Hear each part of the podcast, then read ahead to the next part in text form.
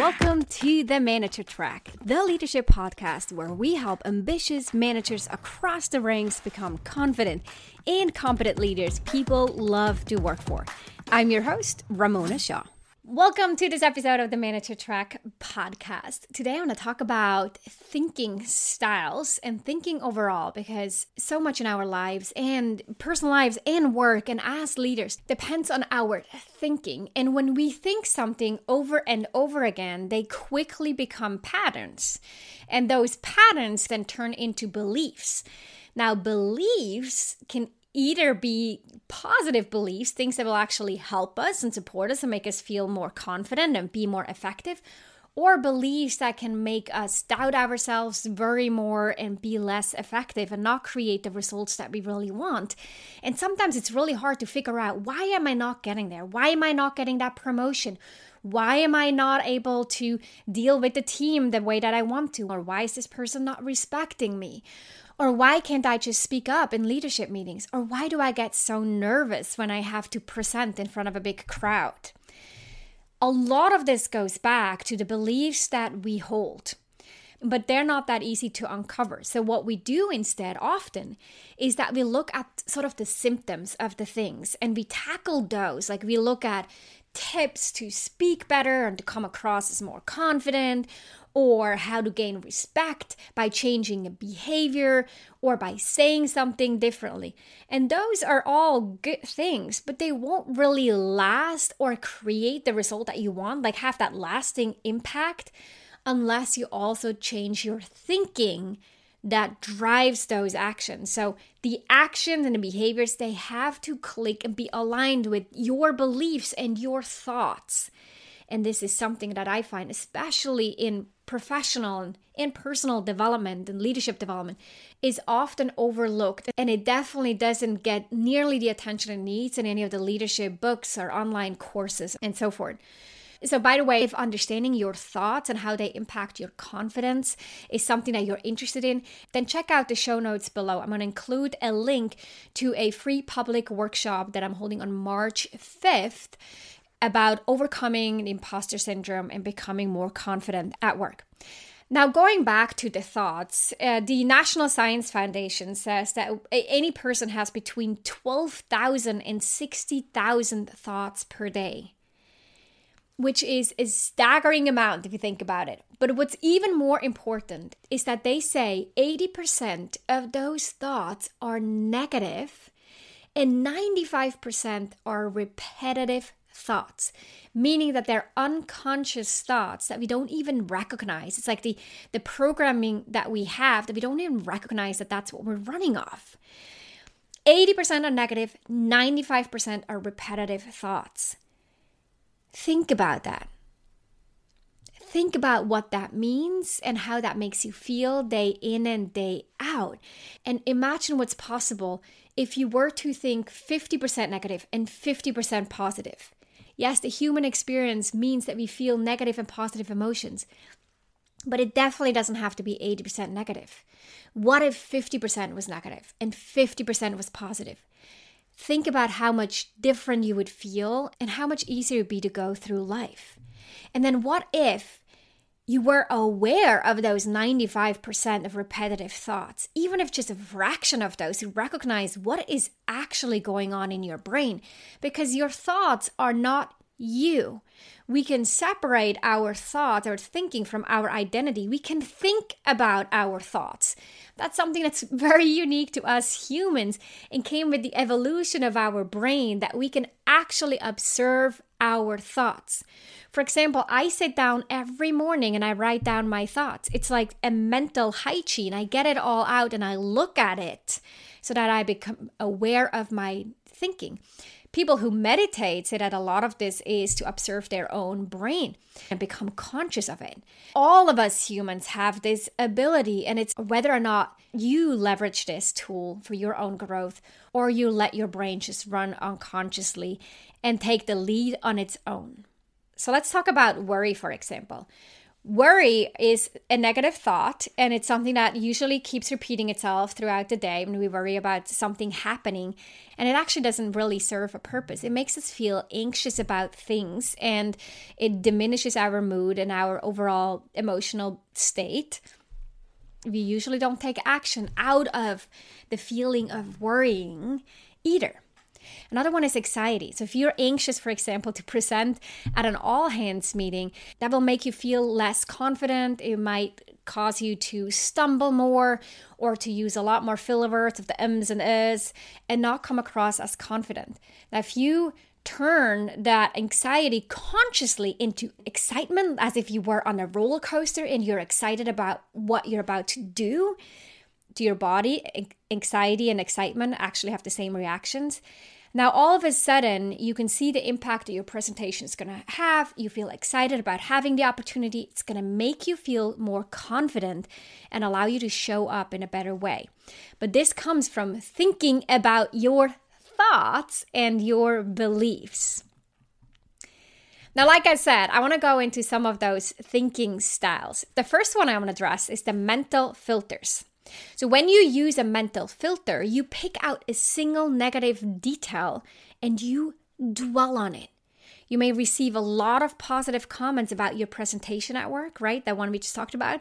But if one colleague says something mildly critical, you obsess about it for days. So now your filter is looking at all the negative and the criticism and completely ignores all the positive compliments, which, by the way, helped us survive in the past because we had to be way more attentive to the negative things in our lives in order to survive. But in this day of age, we don't need that anymore. So be aware of how much you pay attention to the negative things versus the positive things. Another thinking style that can get in the way or that is important to be aware of is the all or nothing th- thinking style. Also referred as the black and white thinking. So, if you focus on extreme ends of the spectrum and you don't account enough for the middle ground or compromise or balance, for example, this could sound like, well, if I'm going to help, I'll have to take the reins completely. Or defending my point means that I have to be assertive and I have to be loud and I have to repeat it and I have to take a stand.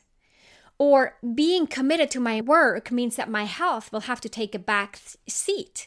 See, it's this black or white thinking, and we're not seeing the middle ground, how we can accomplish one and the other. It doesn't have to be a but and two different things. There's a middle ground where we can achieve one and the other. The third thinking style to pay attention to is called catastrophizing. This type of thinking views situations as far worse than they actually are, and it often shows up when you're in the midst of a difficult situation or are anticipating something that might be challenging. It could sound something like this This initiative isn't producing early results, it's going to totally fail, and the company might go under. Or, my boss wants to give me feedback. I bet it's going to be negative. Oh, I might get fired. She doesn't like me at all. Right? So I'm making everything so much worse. And when you notice yourself walking out of a meeting or out of a situation and you think, whew, that wasn't as bad as I thought. That should be when your alarm bell goes off, recognizing, like, oh, maybe I was catastrophizing. I was making it way worse than it actually was. So, a good technique here would be to put on the hat of your friend or to put yourself in the shoes of your friend. And what would they say? How would they see the situation? And they would likely tell you, you know what, you're making this way worse than it actually is. Maybe there's another side to this. Maybe it's not that bad. Maybe they don't hate you. You're not going to get fired. That's ridiculous and maybe you can see like yeah that is ridiculous but my brain just took me there out of this anxiety. So think about your thinking. This is the key the fourth one is minimizing. A lot of high achievers have this tendency to ignore or downplay their successes and only focus on areas of improvement. This is when confidence and imposter syndrome kick in. We're forgetting all the strength that we have and we're looking at all the ways that we're not quite where we want to be, or we compare ourselves to our boss or our peers in all the areas that they're better, and we completely ignore our strength in the ways that we've already progressed and are doing a great job. So we're comparing and then minimizing our own successes. So the key here is to pause and to celebrate successes along the way. If this is something that resonates, then definitely join me for that upcoming event on March 5th about overcoming imposter syndrome and in boosting your confidence.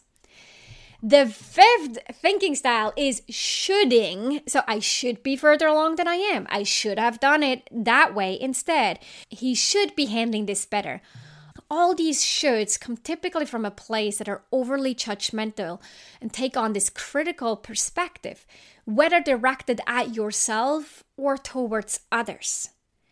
Right? What that shoulding usually does to us is that it makes us feel uh, deflated or incapable or frustrated. By the way, people who tell others that they should and they have a lot of that finger pointing out, they're usually also the ones that do that a lot to themselves. So I tell my kids usually when they point the finger to one person, there's three fingers that point back, right? If you point finger out, three fingers will point back to you. So the things that we do towards others or how we judge them is usually also how we judge ourselves. So that thinking of should, should, should can get us into this downward spiral where we have more of those negative thoughts than are actually useful and they don't make us feel good, nor are they creating the relationships and the performance that we usually uh, to create.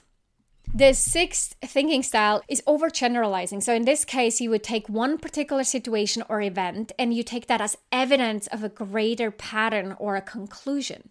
So, for example, if a leader goes through a particular difficult situation with an employee, they may say, People are challenging, people are tough, no one can be relied on. Or if someone on the team dropped the ball, the leader may then quickly jump to that overgeneralized uh, belief that if you want to get something done reliably and you want to get it done well, then you have to do it yourself. And that is a belief that will definitely keep you stuck and hold you back. So, one person dropped the ball, you're making the conclusion no one can be trusted. If you want to get it done right and on time, then you have to take care of it yourself. That is an overgeneralized belief. So let me quickly recap because I went through these thinking patterns quite quickly. Number one was the mental filters. So filtering out the negative way more than the positive. Number two was the all or nothing thinking, like the black or the white, and we forget the middle ground. Number three was catastrophizing. So, making things look way worse and anticipate the worst possible outcome. For example, if I quit this job, I might not find another job again. I'm going to go through all my savings and then I'll be homeless.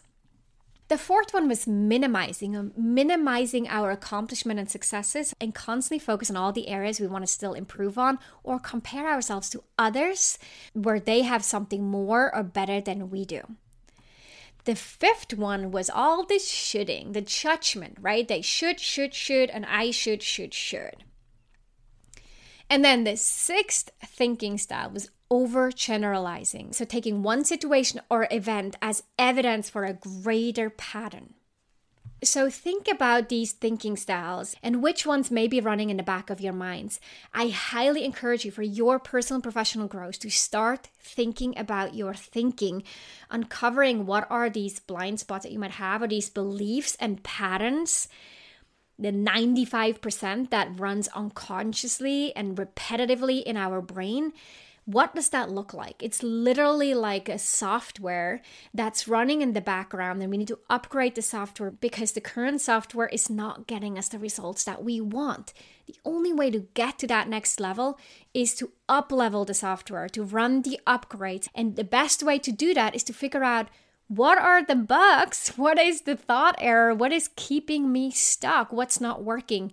And where do I need to patch things up and upgrade the software? There's a quote from Louise Hay, which I really love. She says, I don't fix problems, I fix my thinking, then problems fix themselves. And with that, I'm going to end this episode. If you're curious to learn more, check out that March 5th event that I mentioned. And if you want to learn more how coaching can help you identify those thought patterns and beliefs and help you overcome them, which is one of the reasons why coaching is so darn effective, then visit ramonashaw.com or contact me at contact at ramonashaw.com and we can chat. Have a great week, and I'll talk to you next week. If you love this show, then you love even more my free training for new managers. If you haven't watched this training yet, then I'll strongly encourage you to sign up at ramonashaw.com forward slash masterclass. You'll discover the key shifts you'll need to make as a new manager and the number one most common mistake to avoid. Plus, you'll walk away with actionable tips that you can apply in your role right away. Go to ramonashaw.com forward slash masterclass to sign up.